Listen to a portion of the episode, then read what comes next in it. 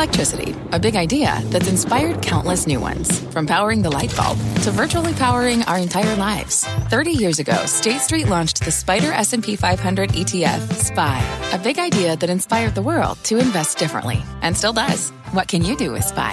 Before investing, consider the fund's investment objectives, risks, charges, and expenses. Visit ssga.com for a prospectus containing this and other information. Read it carefully before investing. SPY is subject to risks similar to those of stocks. All ETFs are subject to risk, including possible loss of principal. Alps Distributors, Inc. Distributor.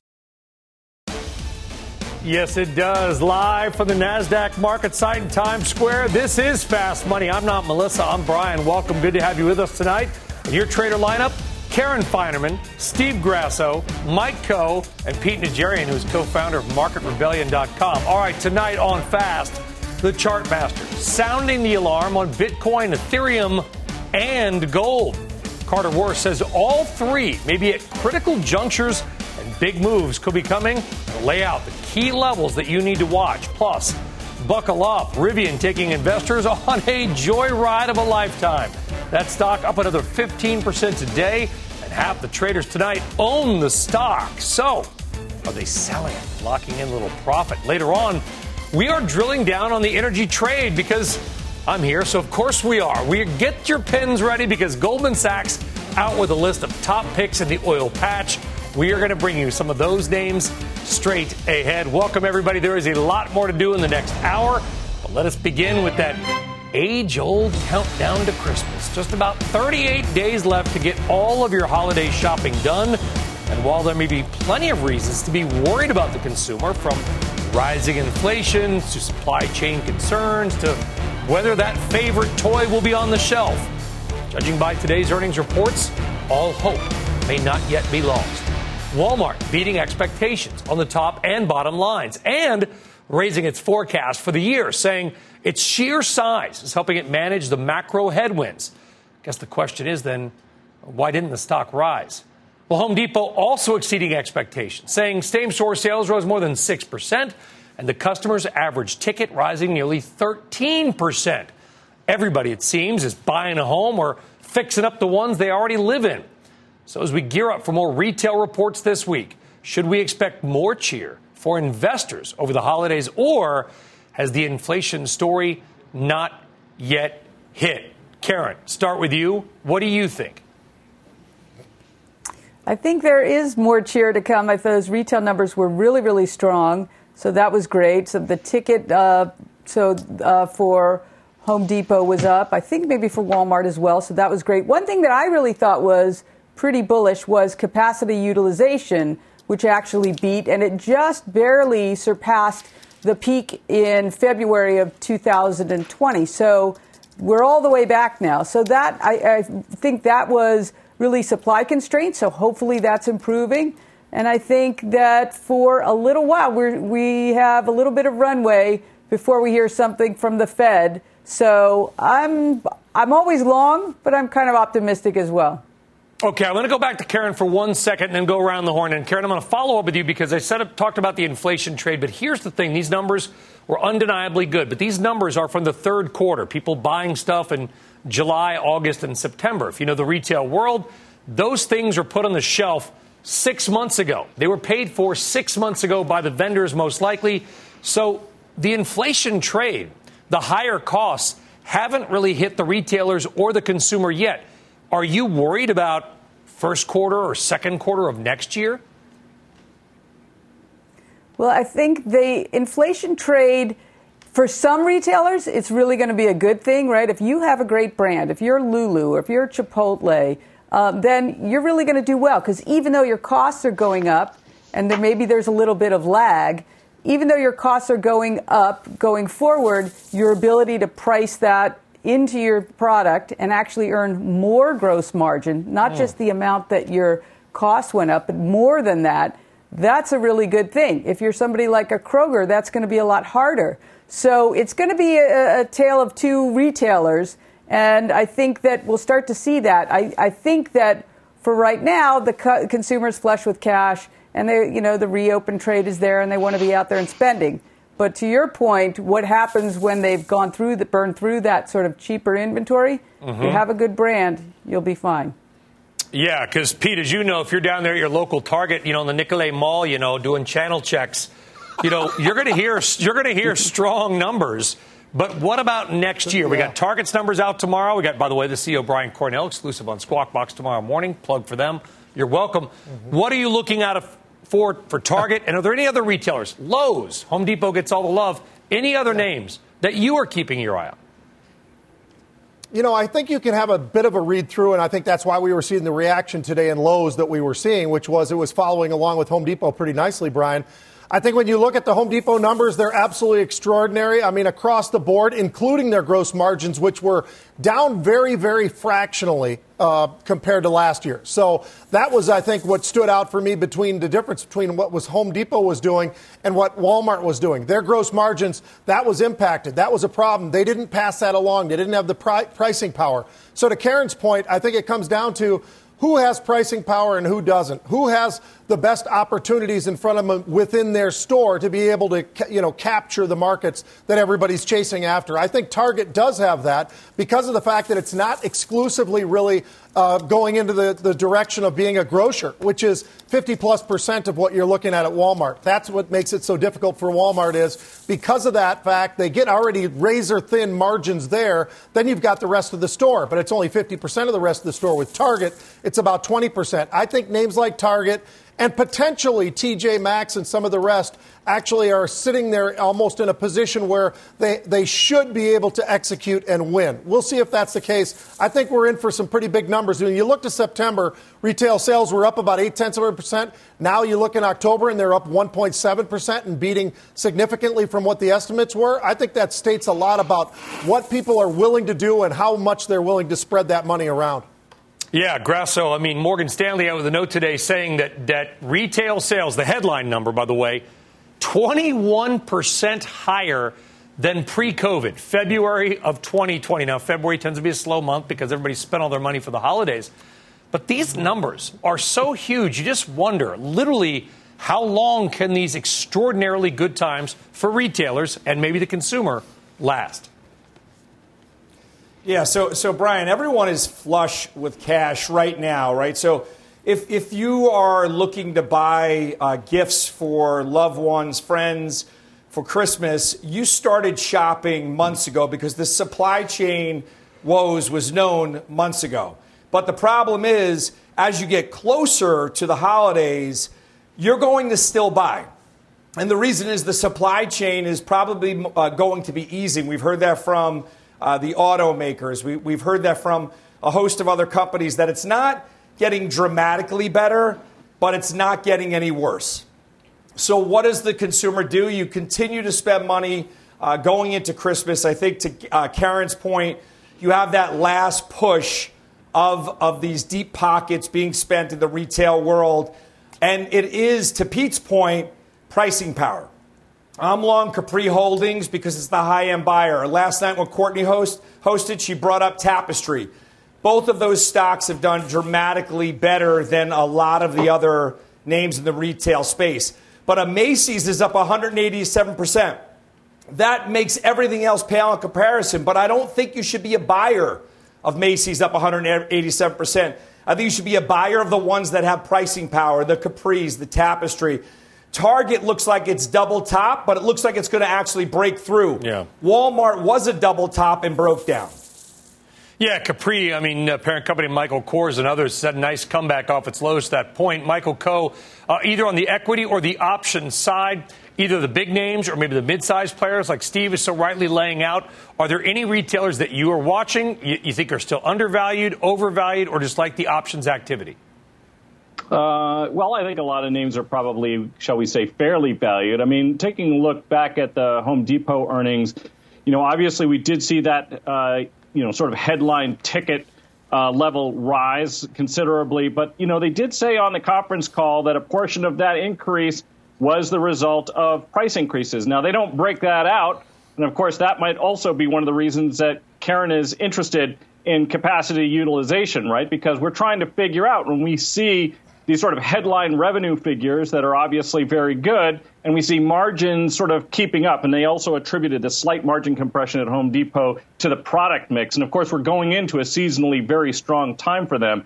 One important point Pete mentioned Lowe's. you know, Lowe's is a little bit different animal, I would say, than Home Depot. Their, you know, their sales per square foot has always lagged, and basically their consumer mix is also considerably different. Home Depot uh, caters much more strongly to professional customers. I think at one point I didn't actually catch whether they mentioned it on this conference call, but in the past, you know, we're talking about uh, maybe 40 percent of their sales coming from professionals.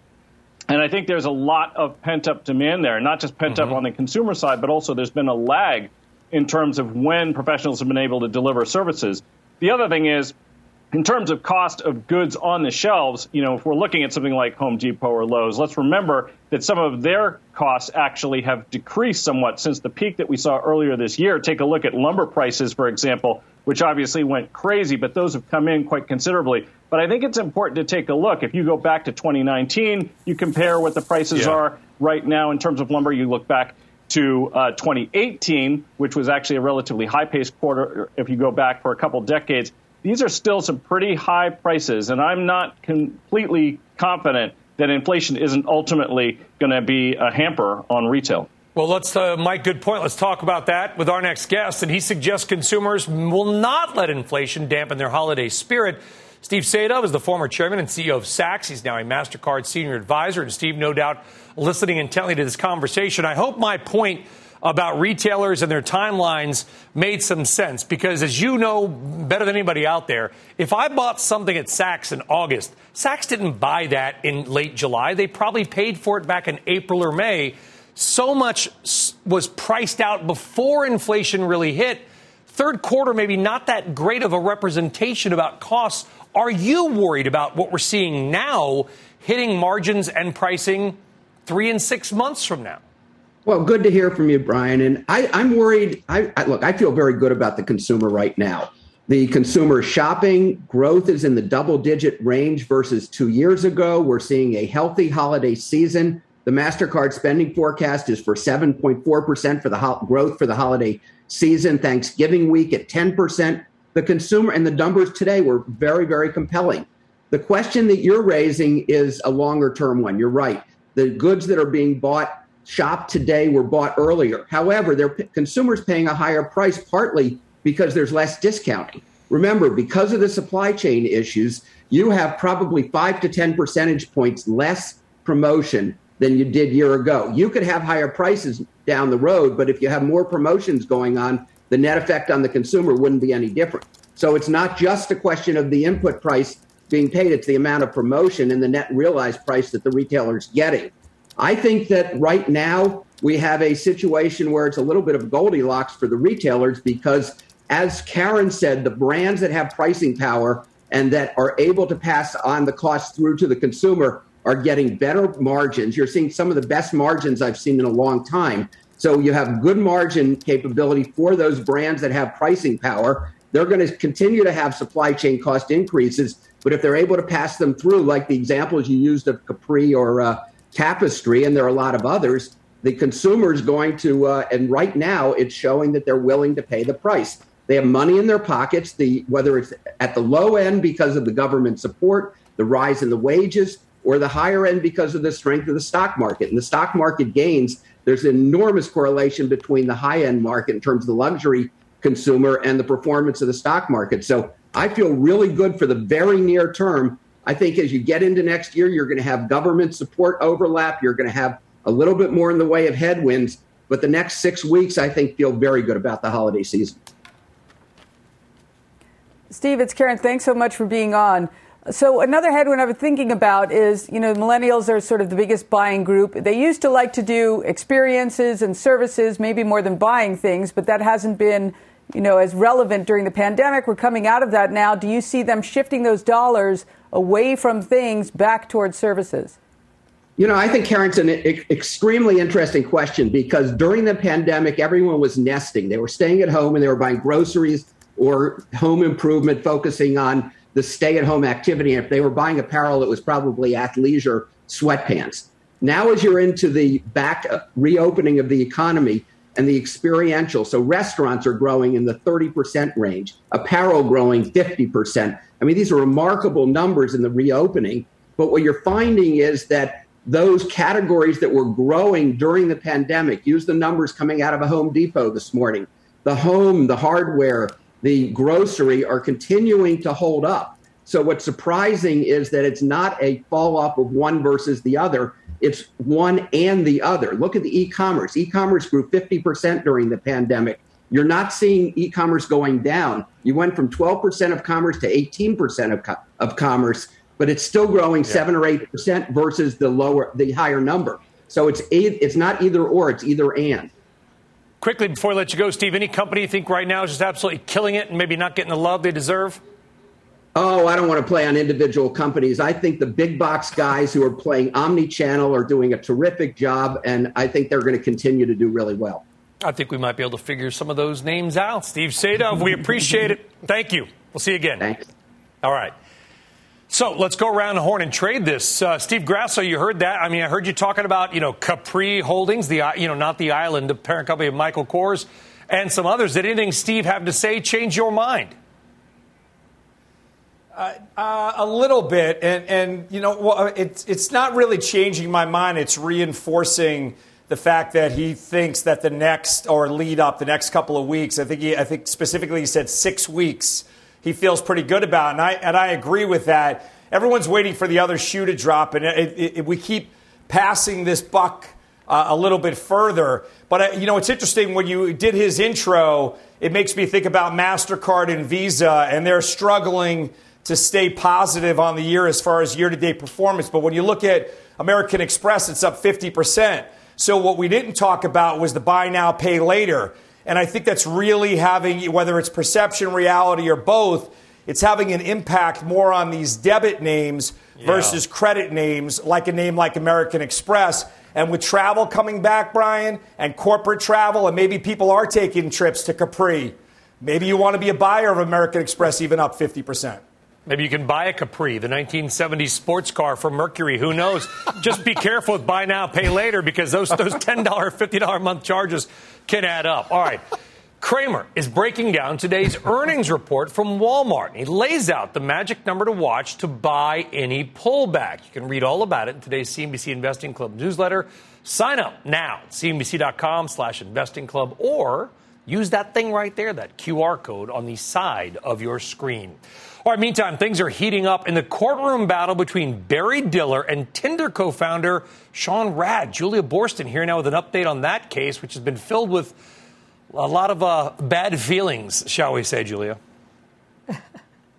Well, let's just say the battle between T- Tinder co-founder Sean Rad and Barry Diller, he's the chairman of IAC Match. That battle continued today with Rad returning to the stand. He and his fellow plaintiffs allege that Match Group undervalued Tinder back in 2017. Now, just to be clear, at issue was a 2017 valuation, not 2015, as I said earlier today. Now, the plaintiffs are asking for $2 billion in damages. Today, Rad's questioning focused in on the calculation of Tinder's valuation. Rad saying that Match gave the incorrect information to the bankers, adding that some of Match's own internal valuations of Tinder were as high as 11.75 billion dollars in 2016. That's much higher than the $3 billion valuation assigned to Tinder the following year. Now, this all comes after yesterday, Barry Diller tried to discredit Rad's calculation of Tinder's value. Tomorrow, Rad returns to the stand and the trial continues. Brian? All right, big stuff there, Julie Boorstin. Thank you very much. All right, coming up, Peloton shares having a rare day higher lately after watching the wheels come off recently. But are things finally getting better? And what may be the ultimate stay at home stock? Plus, is there no stopping the Rivian run? The stock booming up every single day since the IPO. The market cap almost now bigger than GM or Ford combined without delivering hardly any cars. So, what do you do if you own the stock now? We're going to let you know next. The spirit of performance defines Acura, and now it's electric. Introducing the all-electric ZDX, Acura's most powerful SUV yet. While what powers their cars may change, the energy that makes Acura never will. Crafted using the same formula that brought them electrified supercars and multiple IMSA championships, the ZDX has track tested performance that packs an energy all its own. With a premium Bang & Olufsen sound system and up to 313 mile range on a single charge, And a Type S variant with an estimated 500 horsepower? The ZDX is everything they said electric could never be. It was built with the driver in mind, just like Acura's been doing since the beginning. We could talk all day, but the only way to experience this electric performance is to drive it yourself. Unlock the energy and order yours at Acura.com. What does it mean to be rich? Is it having more stories to share or time to give? Is it being able to keep your loved ones close or travel somewhere far away? At Edward Jones, we believe the key to being rich is knowing what counts. Your dedicated financial advisor will take a comprehensive approach to your financial strategy to help support what truly matters to you. EdwardJones.com slash find your rich. Edward Jones, member SIPC. Get on your bikes and ride. Peloton finally having a positive day. Shares really have had the wheels come off recently, and investors who bought near the highs in January could be down nearly a hundred bucks a share. The company today selling its own stock, raising capital. That move comes just 12 days after Peloton said it really didn't see a need to do that.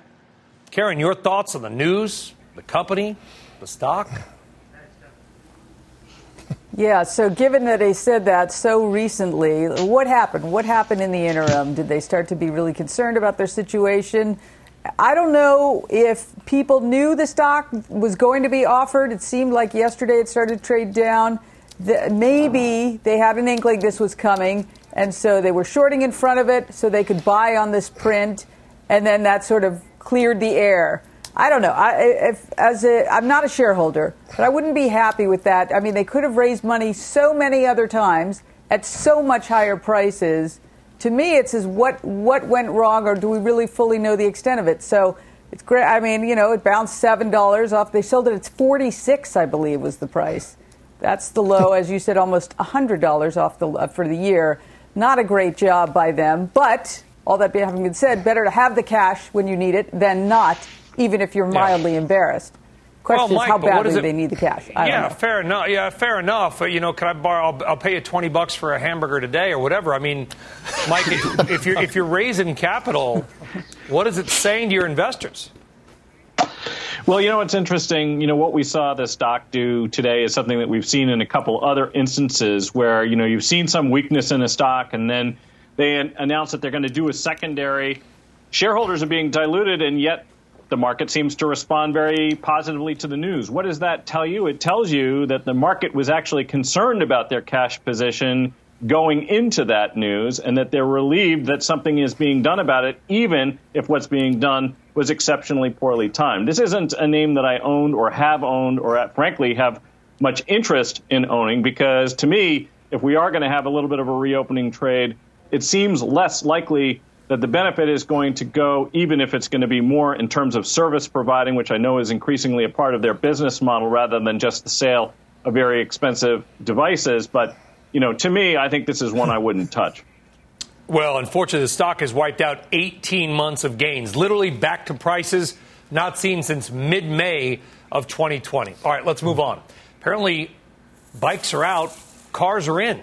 Look at Rivian. Shares rallying for a fifth straight day, up another 15%. It has doubled since the IPO. It has never seen a down day. Of course, only been around for a couple of days. But, Steve, you got in on this name early on, all right? Maybe doubling your money if you got it at the IPO price. are, you, are you selling any to lock in some profits? Are you adding more at these prices? What do you make of Rivian? You know, I, I tweeted today. Every time I feel, every time I look at the stock price, and we come in, you, you want to you want to sort of have some reality set in and say, I have to lock in some profits. And I, I, I, feel as if Pete probably feels the same way. We were both on air the, the day of the IPO. Whenever I see that Amazon backstop of, of owning 20% of it or the Ford at 13%, you know, you could argue over whether Ford's going to stick around or not stick around, but Amazon's going to stick around, and Amazon, in my opinion, is going to backstop it, and Amazon is going to always be a source of funds. Uh, you know, not, not to say that it's this is a this is a sure bet. I do believe the stock will eventually come back in. I'm about 60, 65% full on a position. I've been waiting for a pullback as well. I have not sold a share yet, Brian. But yeah. anyone who says that it's overvalued, how many times could you have said that with Tesla. And I believe Cathie Wood, number one holding in ARK Yeah. Innovation is Tesla. So, of course, she thinks it's overvalued. Well, it's but it's hard to compare to Tesla because Tesla started out small. Tesla is now. It's by the way, this segment not brought to you by Fiji Water. I just happen to enjoy it. Uh, Pete, Tesla started off with people doubting its ability to stay in business. Now, of course, Right. it is what it is. Mm-hmm. Rivian's getting the Tesla put or whatever you want to call it because you're like, oh my gosh, look at this. Lucid just got named Car of the Year by Motor Trend. I mean, they couldn't lust over that car enough, but Rivian is now Right. $20 billion from being worth more than GM and Ford mm-hmm. combined, and I think has delivered like zero cars or five or something like this. Right, and you're going right directly with all the facts, and you're right. I mean, that's exactly what we're looking at here, but I think the people are looking more towards the future, just like they were with Tesla, quite frankly. I mean, there was, there was always the debate of whether or not Tesla had enough the financing, and there, a lot of people were concerned about that, and they managed to be, be able to navigate through that for a really long period of time. But I think the difference here is, to Steve's point, we've talked about this a couple of times now, where Amazon with that backstop with 20%, and oh, by the way, they're also the ones that are going to continue to order. They've not only ordered, but I think they will continue to order and have these as their vehicles for delivery. So I think that built-in, built-in aspect of it right now is really, really important. I think if I were Ford, now I, I hear a lot of other commentary about this, but I don't know why that they would be in any kind of a hurry at this point in time just to get rid of their shares. I think that to Steve's point, yeah, at some point we're going to see a little bit of a pullback. Steve's maybe looking to add a little bit more stock uh, on something like that. But I can't see why Ford right now would want to be able to exit. I think that they would want to hold on and see what kind of a ride that they're going to be able to get with this vehicle. Yeah. Uh, well, with this company rather, along with what we've seen already. And I think that Amazon backstop that is huge for me, Brian. That really is. The options, by the way, are trading at 200 plus implied volatility. So against the shares that I own, I'm going to probably start selling options against that that are way out of the money and try to collect some premium along the way to kind of give my pro- my price a little bit of a lower end that I got into the stock. Okay, good strategy there. But save it for options action, 5:30 p.m. on Friday. By the way, the average price. I'm, I'm looking down an NBC News story I just retweeted. 468 a gallon is the average price for regular unleaded in California. It might push a lot of people to the electric cars. All right, we are just getting started here on Fast Money. Here is what is coming up next. Crypto carnage. Bitcoin, Ethereum, all feeling the pain. Carter Worth is hitting the charts to find out where these coins are headed next. Plus, time for some energy. Goldman laying out their top picks in the space. So, which name should you fill up on? You're watching Fast Money, live from the NASDAQ market site in Times Square. We're back right after this.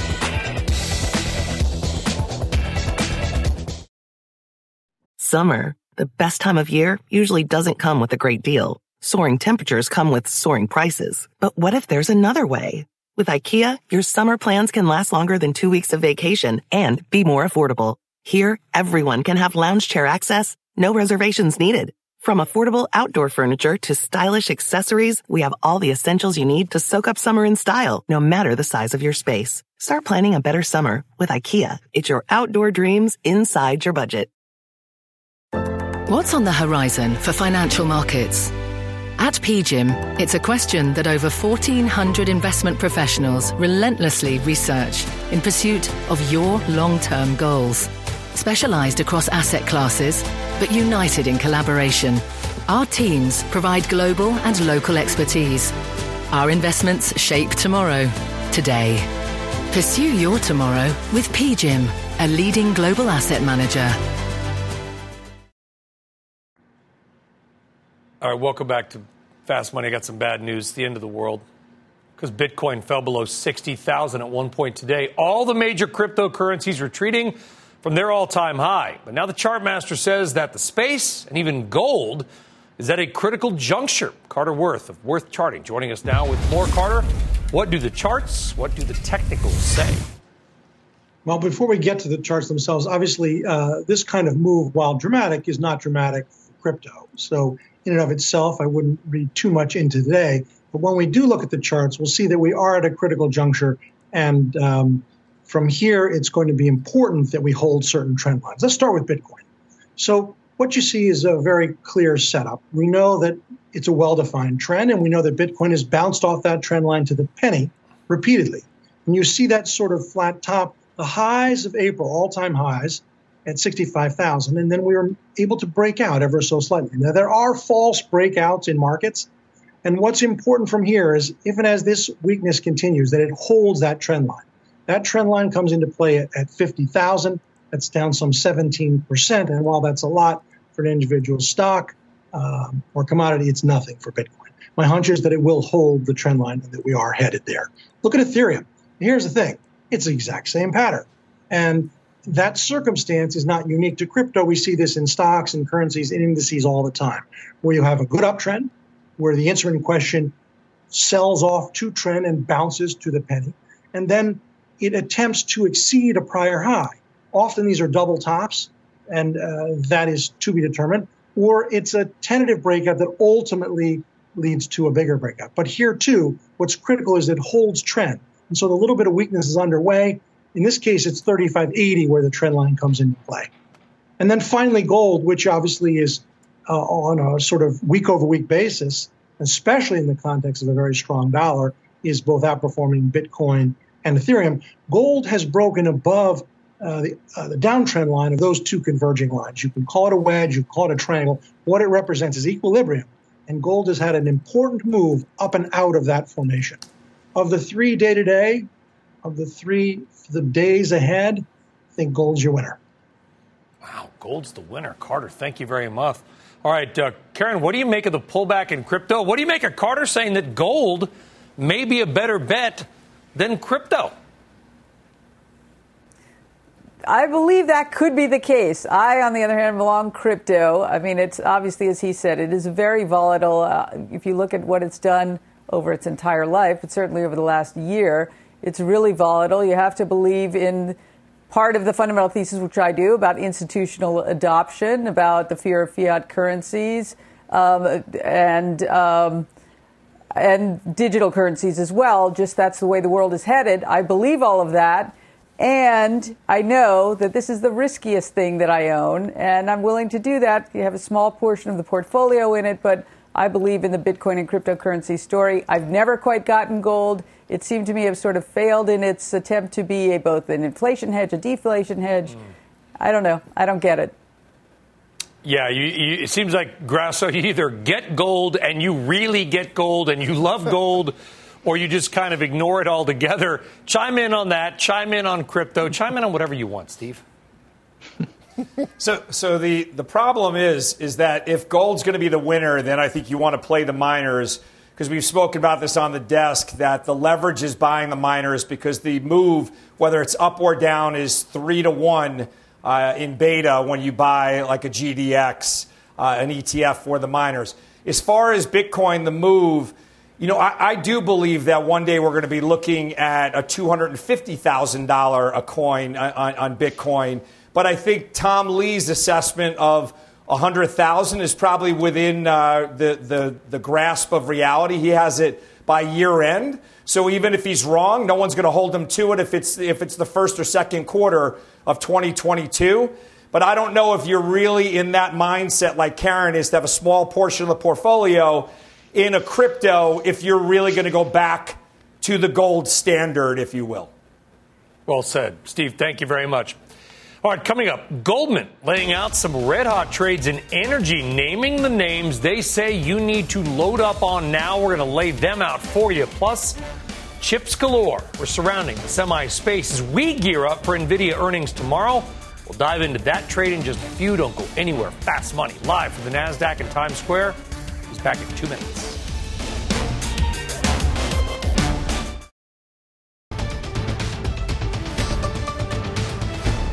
All right, welcome back. We have got a news alert out of Washington, D.C. Let's get now to Ylan Mui with the latest. Ylan. Well, Brian, the Treasury Department is out with a new projection of when it will hit the debt limit. That date is now December 15th instead of December 3rd, nearly two weeks later. Treasury Secretary Janet Yellen sent this information to Congress in a letter just moments ago. And this new timeline is important because the deadline for raising the debt limit no longer coincides with the deadline for funding the government, which runs out of money on December 3rd as well. Now, this could give lawmakers a little more breathing room on both of those fronts, especially since there has been zero progress toward finding a compromise between Republicans and Democrats to raise the debt ceiling. But again, now Treasury projecting that it has until December 15th before reaching that debt limit. Brian, back to you. All right, Ylan Mui, big news there. Thank you, Ylan. Appreciate it. All right, so this bizarre, sort of topsy turvy year known as 2021 just continues to confound and amaze because despite all the focus on renewables, Bank of America reports that traditional energy funds posted their biggest inflows ever last week. Oil and gas getting some love as oil and gas prices both rise to nearly decade highs. Energy, by the way, the top performing sector in the S&P 500 so far this year. And the run for some may not be done. Goldman Sachs out with a couple of names this morning. It things can go higher, making the cut. Names like Phillips 66, Baker Hughes, Pioneer. They also like services companies like Schlumberger and Halliburton as well, or a few other names on that ExxonMobil, Pete, as far as a demand recovery type story. Many of these names have nearly doubled. Are you a buyer or a holder of any of these companies? I am. Um, I was overloaded, Brian, for too long, probably, in the energy patch, and it all started almost exactly a year ago. It literally was the start of November last year. We started to see a lot of option activity coming into just about everything there. And we continue to see that rolling, rolling, rolling, although it's slowed down. I would say this it's interesting that, that we're t- talking about this because energy in the options world has absolutely slowed down, now almost to a trickle from where it was. So I still have plenty of exposure, but I cut back on a lot of it. I have Marathon Oil, I have Marathon Petroleum, I have those for beta, like Steve was talking about with the miners as far as gold's concerned. So you want to have some of those beta names, but names like ExxonMobil and Chevron, I own Chevron as a stock. Exxon as, as options. I just look at those names. You talk yeah. about free cash flow and we talk about demand coming back. All of those reasons uh, are, are why I still want to hold on to some of these, but I've had to trim back a lot of them because I've gotten more into the EV space and less into energy. Yeah, I mean, I understand the transition, Mike but, but it's kind of funny because all the focus on Rivian and Lucid and Tesla and EVs, and here's oil and gas, dinosaur juice outperforming, and the stocks are doing well as well. Are you a buyer and owner in these stocks or options? Yeah, I'm a holder of Halliburton. I've held Halliburton for quite a long time, actually. And of course, if you're taking a look at its share price, I mean, we saw some uh, pretty abysmal price action. that thing last year It got down to the single digits. It's probably a five bagger, I would guess, uh, at today's closing price off the dead lows of, of last year. But I think it's important when you take a look at a name like this to also remember that it's still trading at about half the enterprise value that the company did at its peak. Now, when energy prices are high, that should stimulate uh, the oil service companies like Schlumberger and Halliburton. That obviously is a tailwind. Of course, when you're trying to focus on North American production as the source of that, then you're kind of hoping uh, that you obviously have a political climate that's going to support yeah. that type of activity. I'm not sure that we do necessarily, but I continue to own Halliburton. I think Schlumberger I would as well. Yeah, we'll see if there's more drilling, Mike, because these companies pop their head up and say we're going to drill more. Investors just you know hit them on the head and put them back down the mole hole. We'll see what happens. All right, coming up, we are all about the chips. NVIDIA earnings, they are on deck for tomorrow, and options traders are piling in. We're going to tell you how they are playing the name. Fast money returns.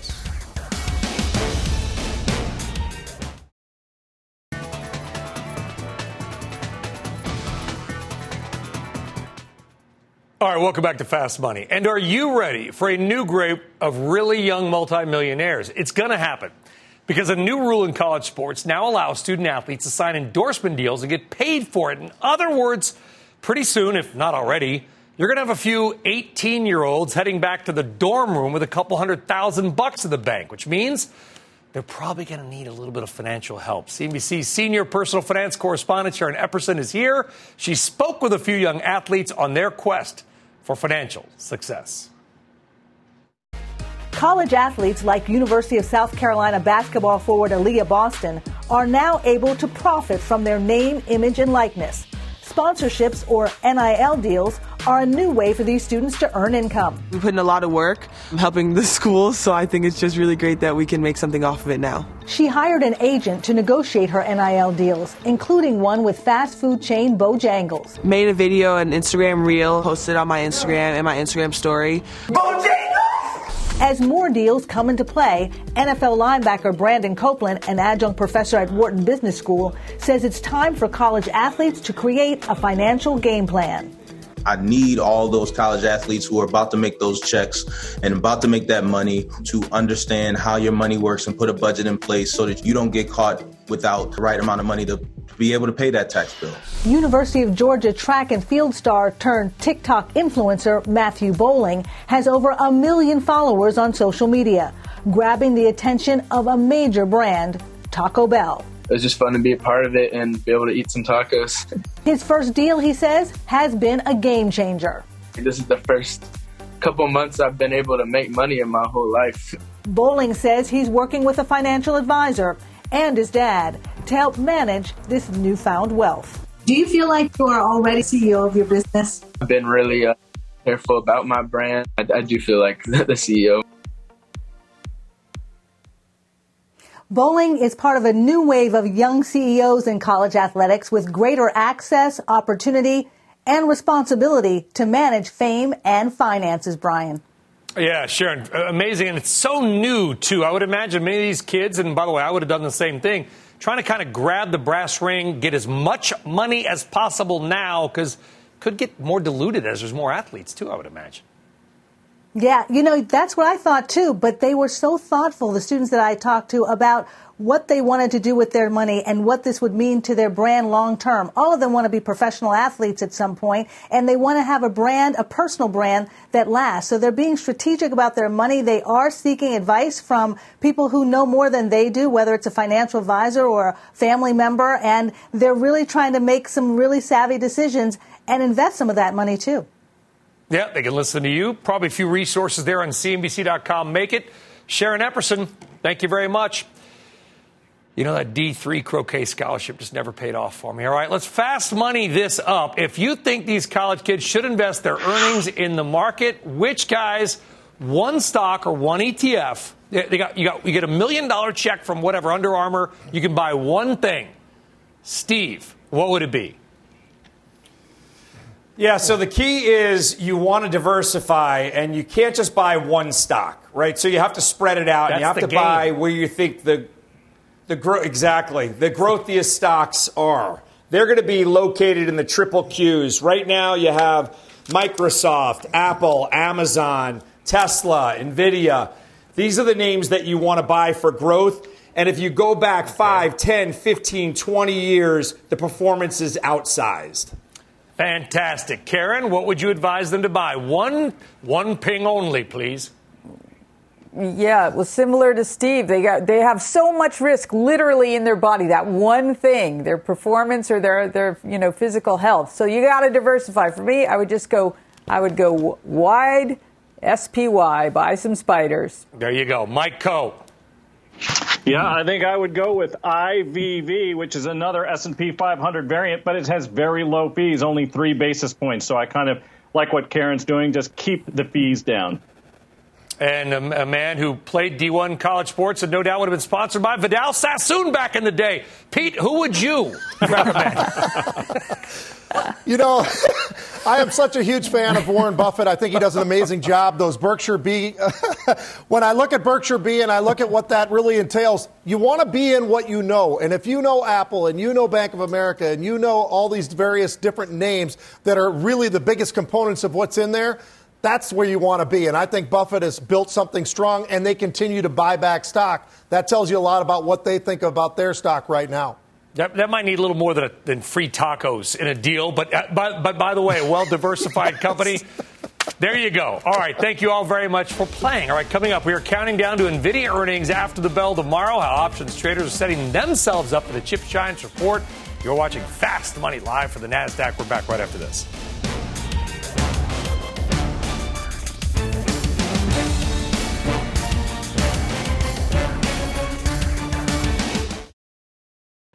All right, welcome back to Fast Money. We are keeping an eye on NVIDIA ahead of earnings. That semi stock reporting after the bell tomorrow. And options traders are lining up on big, bullish bets on the name. Mike, what exactly are you seeing in Qualcomm, or NVIDIA rather? Yeah, so uh, NVIDIA right now, the options market is implying a move of about $17.5 higher or lower. That's about 5.8% of the stock price by the end of the week. That's more than the 4.1% or so that it has averaged over comparable periods of time over the last eight quarters, although the very last quarter it did move nearly 7% in the day before earnings until a couple days afterwards. We did see calls outpacing puts by about two to one. The most active were the November 300 calls. We saw about 16,000, almost 17,000 of those trading for a little over $9 a contract. Buyers of those are obviously betting that the stock is going to finish the week higher. We also saw some institutional buyers of the 305, 310 call spread spending about two bucks for a thousand of those. So it seems like people are using options to press their bullish bets, given the fact that the stock is really not that far off of its all time highs. All right, good stuff, Mike. Thank you very much. And for more options action, of course, be sure to tune into the full show. That is Friday, every Friday, 5:30 p.m. Eastern Time. Up next, it is your final trade.